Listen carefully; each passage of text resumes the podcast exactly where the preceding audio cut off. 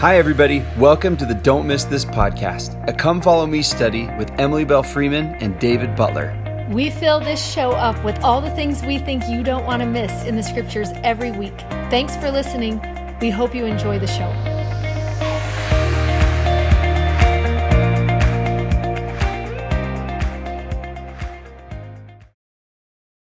Okay, hi, everybody. Welcome to Don't Miss This. I'm David Butler. I'm Emily Freeman. Glad y'all are here. We need an intro song, something I've just decided. Okay. something that can play at the beginning. Okay, today uh, we're so excited about these chapters. Again, like uh, the book of Acts really is just kind of like Jesus moving and working through the church. I, I feel like the book of Acts is the most equivalent book of scripture to like the life that we live today. You know, Jesus has ascended into heaven and he's directing and moving the church, you know, through individuals, through prophets and apostles, and it's just really cool. So I'm so excited about a couple of really good stories Yeah. today. We got two like just solid stories on mentoring and ministering, and this is a, the great spot in in here.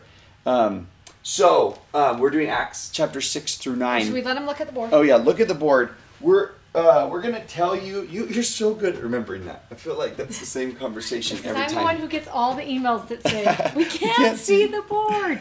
I Um, got you, everybody. so I would block it if I were in charge. Uh, I'm gonna wear wings next time. So um, we're gonna tell you these two stories, but we need to introduce kind of the characters and the setting and kind of what's going on in order to really understand how powerful these stories are. So right here, um, the church is get starting to get really big. It's growing really fast, and things are going really fantastic. It's too much work for the 12 disciples to run the church. So they call these seven assistants to kind of help them. Um, one of them's name is Stephen, and in chapter 6 and 7, you see Stephen becomes the first martyr. Um, that's going to be um, important because we're, that's how we're going to get introduced to Saul, which is the second story that we're going to tell. Saul actually, like, well, we'll tell a story in a second. Um, another one of those that's called to assist the 12 is a man whose name is Philip. And we get his story in um, Acts chapter 8. Yep. So let's just turn to Acts chapter 8 if you want, so you can kind of follow along and fill in some of the stuff that's here. But um, Philip is going to have this experience where he's going to be sent um, into this faraway place uh, to meet a man who is a eunuch from Ethiopia. Um, Ethiopia back then, to use that word is kind of like to use the phrase Timbuktu.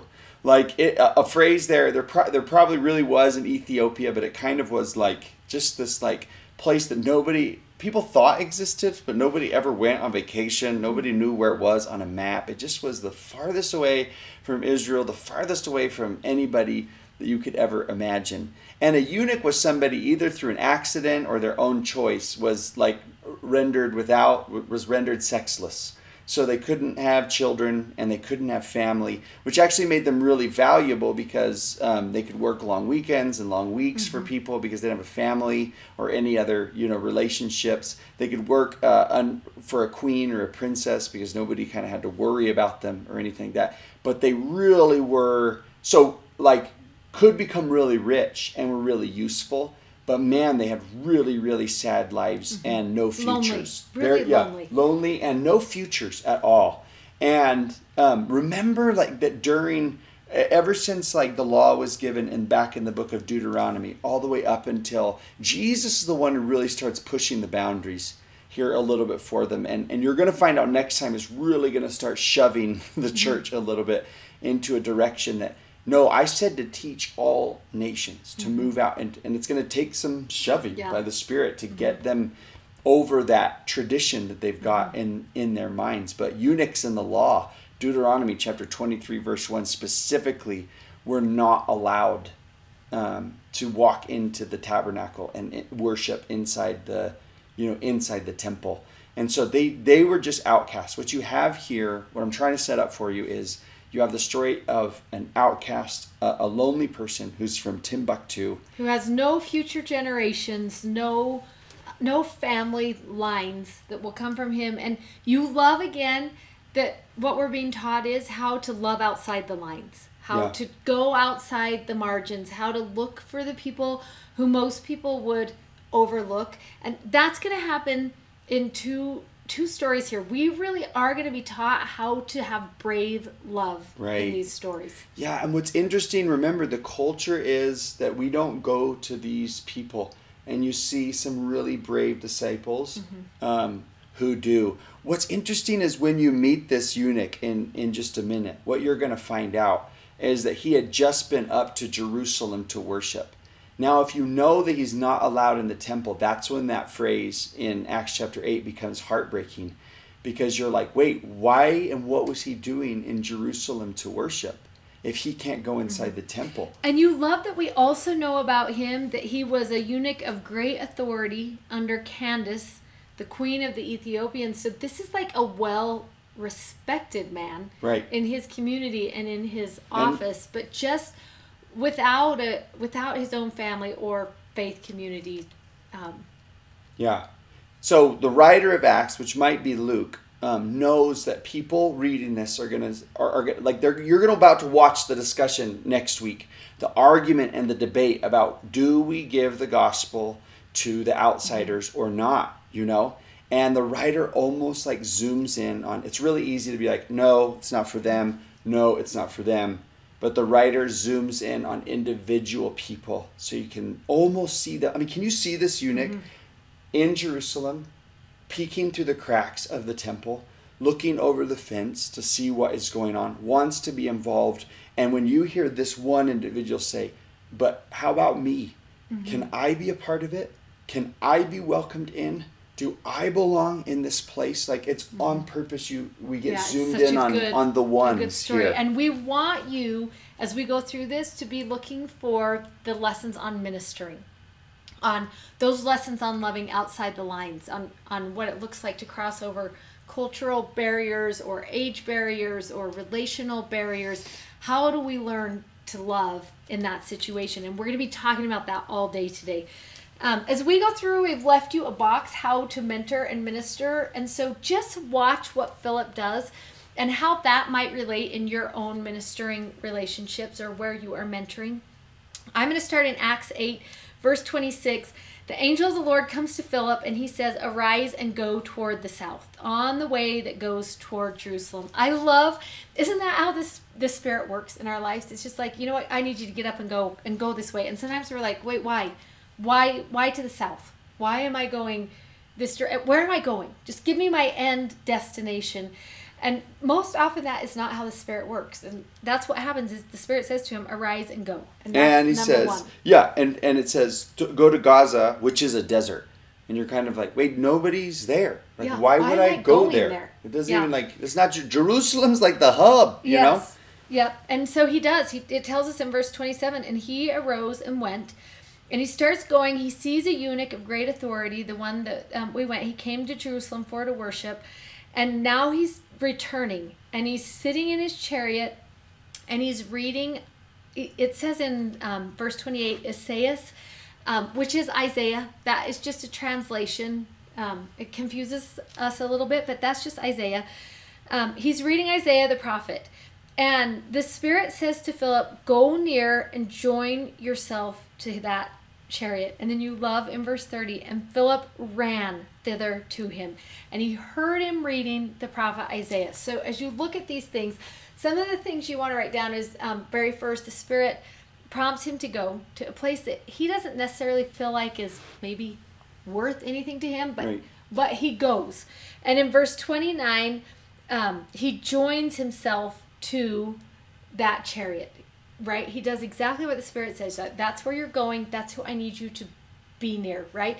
Um, it's what we've taught about Jesus. He's going to meet you where you are as you are. And that's what Philip is doing in that moment. He goes and he meets him where he is, as he is. And when he gets there in verse 30, he runs um, and he hears him reading the prophet Isaiah, and he says to him, and I love this part, Do you understand what you're reading? Which is so interesting because how many of us understand Isaiah when we read it? Like, how many of you would be like, No, I don't. I don't have any idea what is happening right now in Isaiah. I get it. I think that is a love that you're like, I got it. I know everything about Isaiah. Um, I love that um, he just sits right next to him and says, Do you understand what you are reading? And the eunuch says back to him in verse 31, How can I? except someone should guide me. And so already in just this little spot right here, um, you see this interaction, right? It's follow the Spirit, join to that person, look where they are. What are they doing? Um, what is happening? Even if they're trying to figure out some hard thing, your job is to to meet them where they are and to figure out what is happening. And then I love the question that he says, "Do you understand what you're reading? Um, do you understand this place where you are? Help me to understand the place where you are Yeah. better." And That's because he does question. all of those things, then that man trusts him enough to be like, "Actually, I could use some help."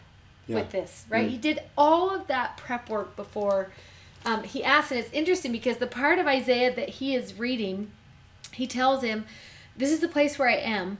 In verse thirty-two, and it's uh, in Isaiah fifty-three, seven and eight, um, which is interesting because talk to us about what was happening there. Yeah, what's awesome about Isaiah is this is the spot where it's a prophecy about Jesus, and it says he'll be led as a sleep, uh, uh, as a sheep to the slaughter.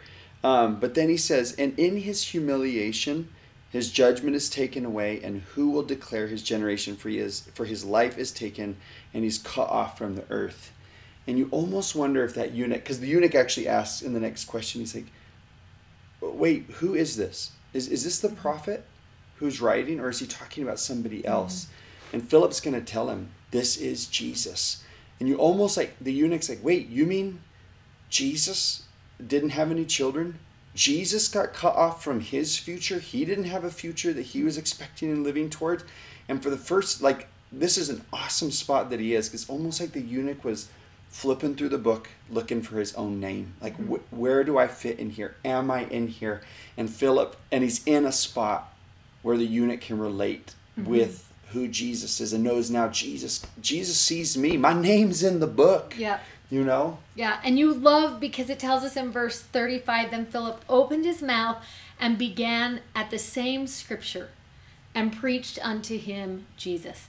And you love it. He met him where he was in the doubt, in the questioning, in the wondering. He wasn't like, you know what, my lesson for today actually was in Sorry. yeah. Couple no, back. he's he he met him where he was, and he's he began teaching from that place and moved forward. Which that is such a great principle. You've got a spot for that right here in thirty five. And then after he's done teaching, in verse 36 it says, And as they went on their way, I love that now it's not just the eunuch's way, and it's not just Philip's way anymore, but it's their way. They're going to start traveling this journey together. And I love this part because But that, and that's such a powerful principle. Yeah. Where it's just like I can remember as a, a missionary, first started as a missionary, being really like, um, just with a lot of self doubt, a lot of like, um, like, Uh, just inadequate. All the things that you know you feel when you get a hard assignment or or whatever. Especially if you're supposed to live and love like Jesus, you're like, I just mm-hmm. can't. And my branch president gave me this advice where he said to me, when you start making other people's problems your problems, yours disappear. Hmm. And it was really good. Like I just love that Philip goes in. He's just like, now this is not your journey. This is now our journey. Mm-hmm. It doesn't have to be Philip's journey. It's going to be his. It's going to. be That's a eunuch's problem. Um, that's the eunuch's future. That's the eunuch's like misunderstanding. But Philip like gets in the yoke with him and says like, this is now our journey. This is now our own. And I love problem. that thought of in those moments when you're going through something hard, you're not looking for someone to fix the problem for you necessarily, but you are looking for someone to journey with you Yeah. along the way and that's what Philip becomes for that person is I'm to I'm not just going to come in here and say, "Well, I think you should do this and I think you should do this." And then they go home and that that's not ministering. Ministering is, "All right, let's sit down and figure this out together." Right? Problem solving isn't a problem unless you you come in and give it and walk away. But it's that thought about that journeying together. That's what people are looking for. And when we say ministry, we don't mean necessarily like the official ministry and assignment that you get at church or whatever. Like, Yeah. although that could qualify, we're just ministering is a synonym for Anyone just, who's in your circle just I'm of loving influence. like Jesus. This Yeah. is my I'm God's image bearer to the people in my circle of influence. Yes, so good. Um, and I love that as they're just going on their way, and now they're both together and they're just talking about scripture. Probably that's what I imagine, and getting to know each other. And all of a sudden, the eunuch says, See, here is water. What's preventing you from baptizing me? And I just love that it's like, it just settles up. It, Philip isn't like, this is what we need to do next, you know, and this is the next part of the process. This would be the next step if, if I was doing it. Um, you know, there's no checklist here. He opens up the eunuch's heart enough that when the eunuch sees an opportunity for progression, he actually asks, What's preventing you from allowing me to take the next step? And I love that. Um, so Peter just says to him, If you can believe with all your heart, um, then you can. And he says, I believe that Jesus is the Christ. And again, we're going to see that power of belief become so important. That's what Jesus asks of us. That's what he wants from us is belief and um, that belief is going to look like something right we, we talked about it already believing is a brave way to live your life it is hard to believe and it's going to require your whole heart when you enter into that but that's what he invites him to do is just believe and how are we doing that with all of the people who we know and so they they did they went down both under the water both philip and the eunuch and he baptized him and when they came out of the water then um, philip went his way and you love that the eunuch went on his way rejoicing.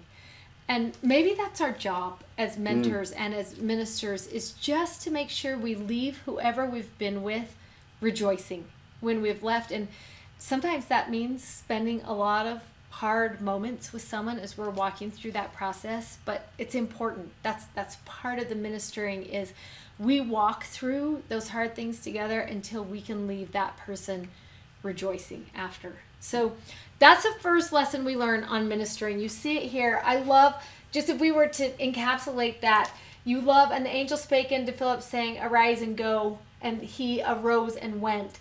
And then the Spirit said to Philip, Join yourself um, to this man. And Philip ran. And you just love that when Philip is given the opportunity to minister, he is like, Right now, and, uh, you know, and how fast should I go? Yeah and and this is so neat because he's given a, a, an assignment from the Lord to go to a desert place, mm-hmm. you know, a disappointing one, a, a, confusing one, and and he runs to it, and it's almost like the Lord's like, I'm I can use someone like him, yeah, right, where there's no expectations except what we meet someone there and journey with them. That's mm-hmm. it. Like that's so like that's good. what he's just asking yep. him and, to do. And we're gonna know? see that lesson again as we move into Saul's story. We are gonna watch the Lord again as He meets someone where they are, as they are, and, and extends them grace that will give them the opportunity to be transformed through Him. Um, this is one of our favorite stories, yeah. Acts chapter 9. So, Saul, you meet with Stephen's story. We already talked about that. Stephen is stoned to death, um, first Christian martyr after Jesus. And Saul, you meet him because he's the one holding the coats and the cloaks and giving consent and permission for this to happen. So, that's where you meet him first. You see him again in Acts chapter 9 at the very beginning, breathing out threatenings and slaughter against the disciples. He is on his way to a city called Damascus with letters or like warrants for arrest. He will arrest men, women, children, drag them into pres- prison for being followers of Jesus. Like he is adamantly opposed to the Christ mm-hmm. to anybody who believes in in Christ. And he's on his way there. And that phrase, by the way, um, anytime you hear it, the road to Damascus, that is code language for second chances. Mm-hmm. Um, so I have that in the just in the notes of my scripture that like road to Damascus means um, second chances because that's where he is when he meets Jesus, which is so interesting that he is on his way to persecute people and yes. that is where he meets Jesus. Yeah. And you think to yourself, sometimes we talk about grace can't come until after all you can do. And Saul's story is an exact um, refute to that, right? Because what had he done? What was his after all he could do? He had opposing letters. He yeah. had everything about him was against everything Jesus was doing. And yet Jesus is going to meet him where he is, as he is, and he doesn't intend to leave him there, right? He right. is going to offer him grace that will allow Paul to transform. Yeah, we almost life. want. Oh, Paul and Saul, same person. Yes. Saul is his Hebrew name. Paul is his Roman name. So he uses both depending on who he's teaching. Just so if we use either one, that's who we mean. And I almost want to rebrand like Road to Damascus now is is code word for grace, like that Jesus meets you on your road to Damascus, even if you're on your way Mm-hmm. So in opposition somewhere. So he's going along this road headed there. A light comes from heaven and, and stops him, knocks him off his horse, and, and says, Saul, Saul, why persecutest thou me? In verse 4. Um, and I, we said this earlier in the Gospels, but in ancient writing, whenever you mention a name twice in a row, it's a really tender um, tone of voice. So remember, he said, Jesus said, Martha, Martha, right? And here, even though he's just knocked him to his backside and blinded him, um, he still uses a tone of voice. It's like, you know, Saul, Saul, like a really like he's coming in tenderly. Um, why persecutest thou me? He doesn't know who it is, who's this voice, who's talking to me. You know, who are you? And he says, I'm Jesus, whom thou persecutest.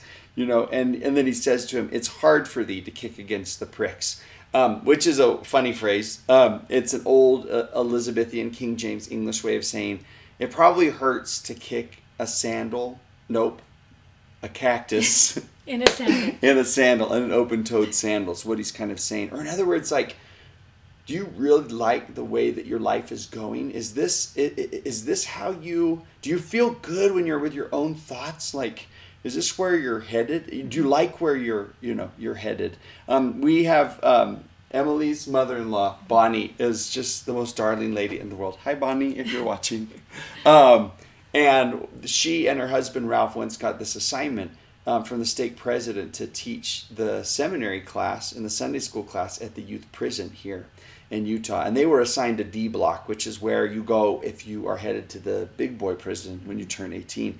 So some really tough folks in there. And they had this class where you could come, and, and the prisoners got to choose whether they wanted to come to it or not.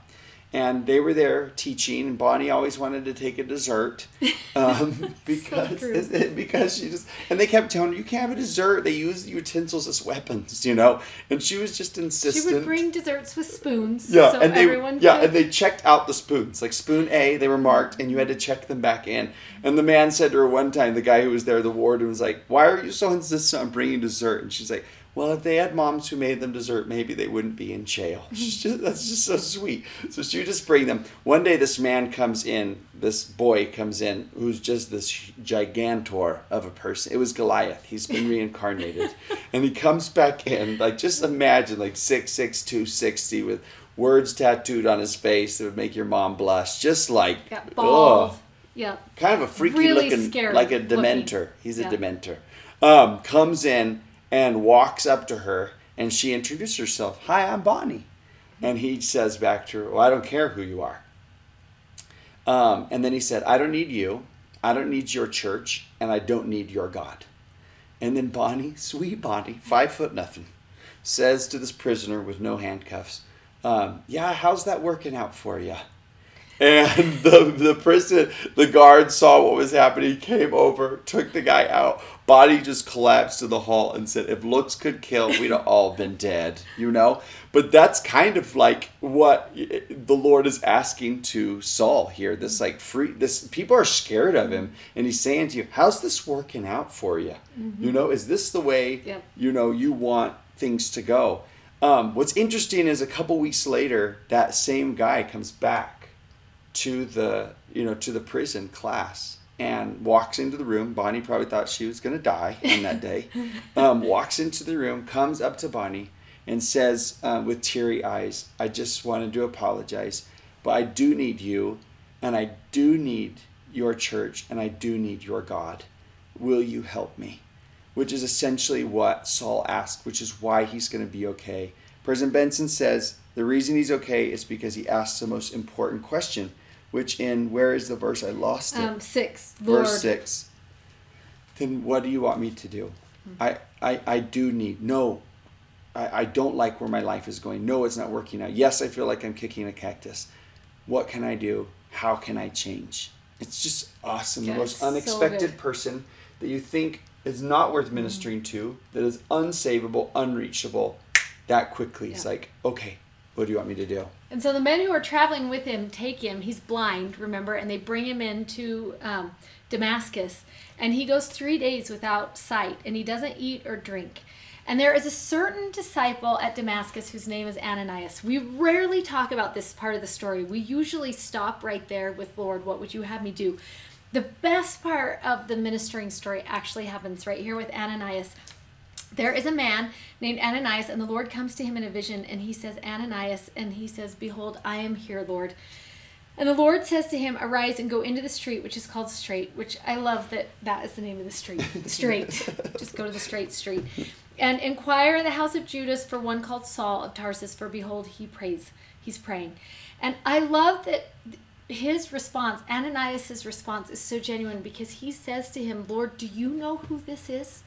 Like, he has come here with letters in hand. He could take me to prison. I could die if I go to that man's house. Are you sure you want me to go to the house where that man And is? And the Lord looks him up in the yearbook. He's like, "Oh, never mind, I got that." But that, I mean, everybody knew who Yeah, Saul was. It would be knew. like it would be like saying like, Ananias, go to Straight Street. There's a man there. His name's Hitler, and he's praying. You Yes. know what I mean? Like it would have been like, He knew who he was. what? And um, in verse 15, the Lord says unto him, Go, for he is a chosen vessel unto me. And I'm sure Ananias was like, Wait, this is what it looks like to be chosen? Because this is not what my description of chosen would have been.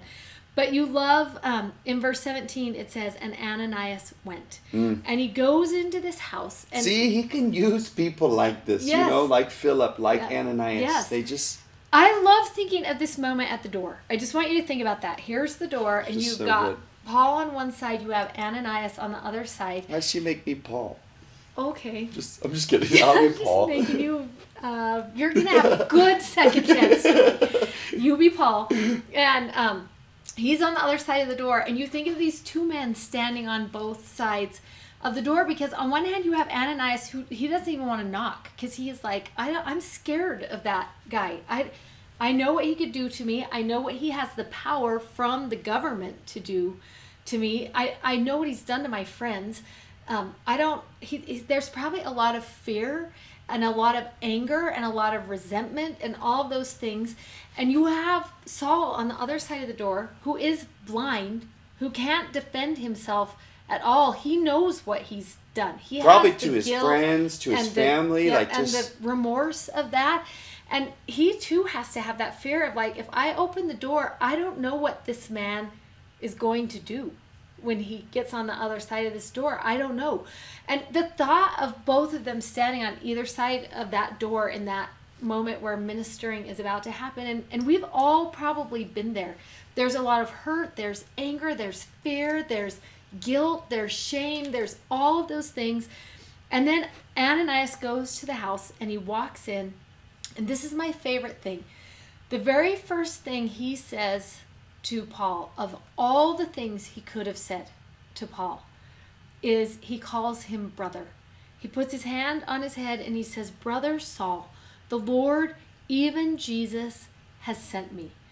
And I love just that moment of him calling him his brother in that moment, which had to have been shocking for Paul. And, and we know it made an impression, and we're going to talk about that in future chapters. That is something that leaves a deep impression on Paul's heart.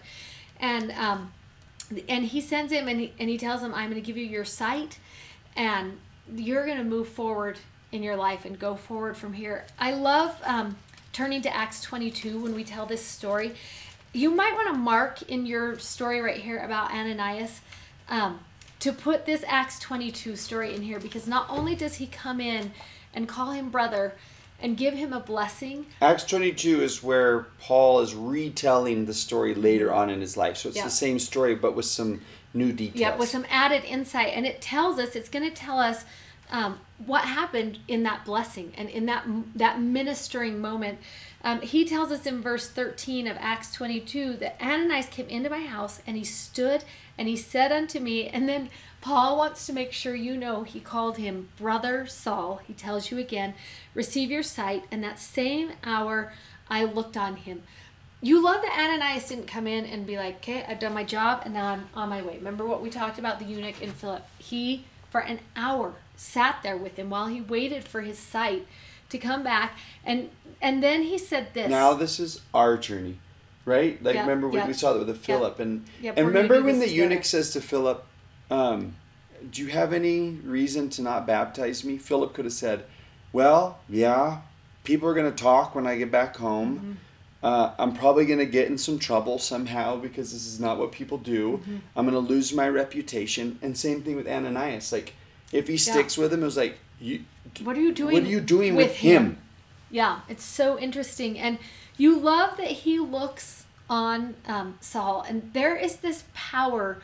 Um, this is something I've been studying lately. That there is a power in language, and if we can learn to talk to people the way God talks to people, and this language of hope, this language of faith, He says to him, sitting there, He's known him for an hour, and He says in verse fourteen, "Okay, the God of our fathers has chosen you.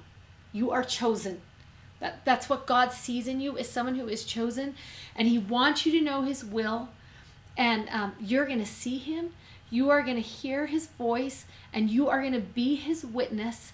And then I love what He says to him in verse 16 What are you waiting for, Paul? What are you waiting for? Arise, get up, and, and let's start doing the work. And He just, He speaks to him of who he could become, of who God sees in him. There are so many powerful lessons in here as you look at Ananias because he, looks past what his feelings are. He sees the person God sees. He goes in, he loves him without boundaries. He just loves across the lines. He calls him brother. And then he says, Let me tell you what God sees in you. Let me help you see who God thinks you can become. And can we do that? What is the power of doing that? And we want you to ask yourself two questions here. We call this the Ananias principle. Yeah, so, okay, It's yeah, go through here. each the four Um, of these. these four things are the first one's in verse 10 be available. Um, the second one is in verse 13 through 16 see as God sees. Um, verse 17 is going to be um, love outside the lines, love without bounds, just love. And then in verse 19, and this is where you want to also go to Acts, strengthen that person. That's the Ananias principle. But we want you to spend some time thinking today. Um, first of all, who is your Ananias? When you look back at your life, who has been the person who mentored and ministered to you and helped you know Jesus better, helped you realize who you were in God's eyes? And will you just write down some of the things you learned from that experience? And and, and you someone may who, even and someone who loved you undeservedly. Like Yeah. who loved you when you were unlovable? You know? Yep. And you might want to write them a letter or send them a text. Um, and and we want to remind you that loving. We've had um, a lot of conversation about people wondering about unconditional love. Loving can still include boundaries. It still includes you being able to set up what that kind of love would look like. And if you've had an Ananias in your life, you probably have experienced that. That as you are going through a rough change or a second chance, loving doesn't mean there are no boundaries or there's no um, conditions for growth because with Jesus there are conditions for growth and progression. Right. But um, it does mean he will meet you where you are and he will take you as you are and he will help you become better. And that's what Ananias teaches. The other question we want to ask you is who is your Saul? Who needs you right now to minister and to mentor, to love outside the lines and and to be able to teach them um, who Jesus is in a way that they can experience and understand and invite them to be able to change, whatever that looks like. This is a subject we are really passionate about. It's a subject we teach about all the time. Um, we are teaching about it here, but also um, in the other community where we spend a lot of time over at Multiply Goodness, we will be um, having a live event in Lehi where we'll be talking about loving outside the lines in June um, and also in August. Mm. August 17th that Thanksgiving Point. If this is something you wish you knew more about, this loving outside the lines, um, we'll be talking about that on our Instagram accounts or if you follow Multiply Goodness. We are going to spend an entire afternoon teaching what it looks like to love outside the lines, to speak with love, to have brave love, to have pure love, um, all of those things. You can find out more about that on both of our sites. And I just love as you were telling that story at the door. I just remembered a time sitting, standing on a doorstep at one time, um, give, being given an assignment from heaven to go see this place, and just standing there at a door about to knock and being really, really afraid.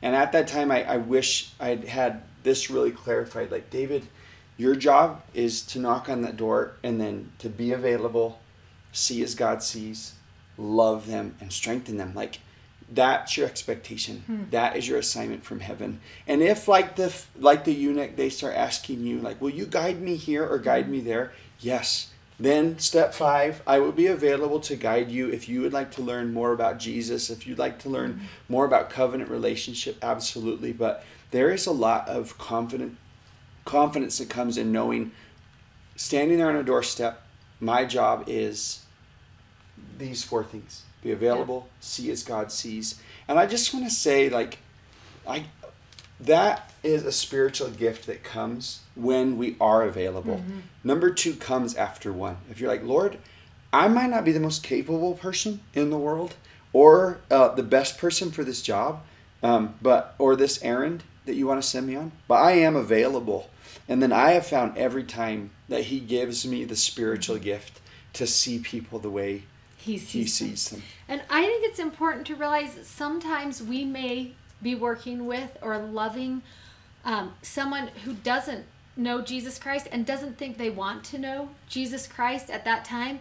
And that doesn't mean our journey is over. Um, I'll never forget one time in my life working with a woman who said to me, I don't really know who Jesus is, but sometimes I think I see him in you. And maybe you spend a year or two years or four years just being the representation of what Jesus could be in someone's life until they get to the point where they where yeah. they say, "See, here is water. Yeah, what's preventing yeah. what you we... from teaching me about having a covenant relationship with Jesus Christ?" Right, because really, like someone's like, "Wait, I, my job is to teach them about this." It's like, no, no, no, no, no, no. Your job, your is, job to is, to love, love like, like he, he, does. Right? If someone came into a relationship or into our buildings, into our churches, and said, "There is a lot of Jesus here," not, but I, but it's not from what they're teaching. I mean, maybe it is. Mm-hmm. I wasn't really listening. It's it's how that's I'm treated. It's how I feel when you know when I when I'm here. Yeah. So, so that's our that's our challenge for you this week. The invitation: just love. Go out of your way to minister, and and what can you learn from these two? men and their ministering examples and what will that look like in your life yeah okay see you next week this audio was taken from a youtube video from our youtube channel you can find us on youtube at don't miss this. Also sign up for our newsletter at don'tmissthisstudy.com and you can follow us on instagram at emily belle freeman and at mr dave butler. Thanks for listening. Bye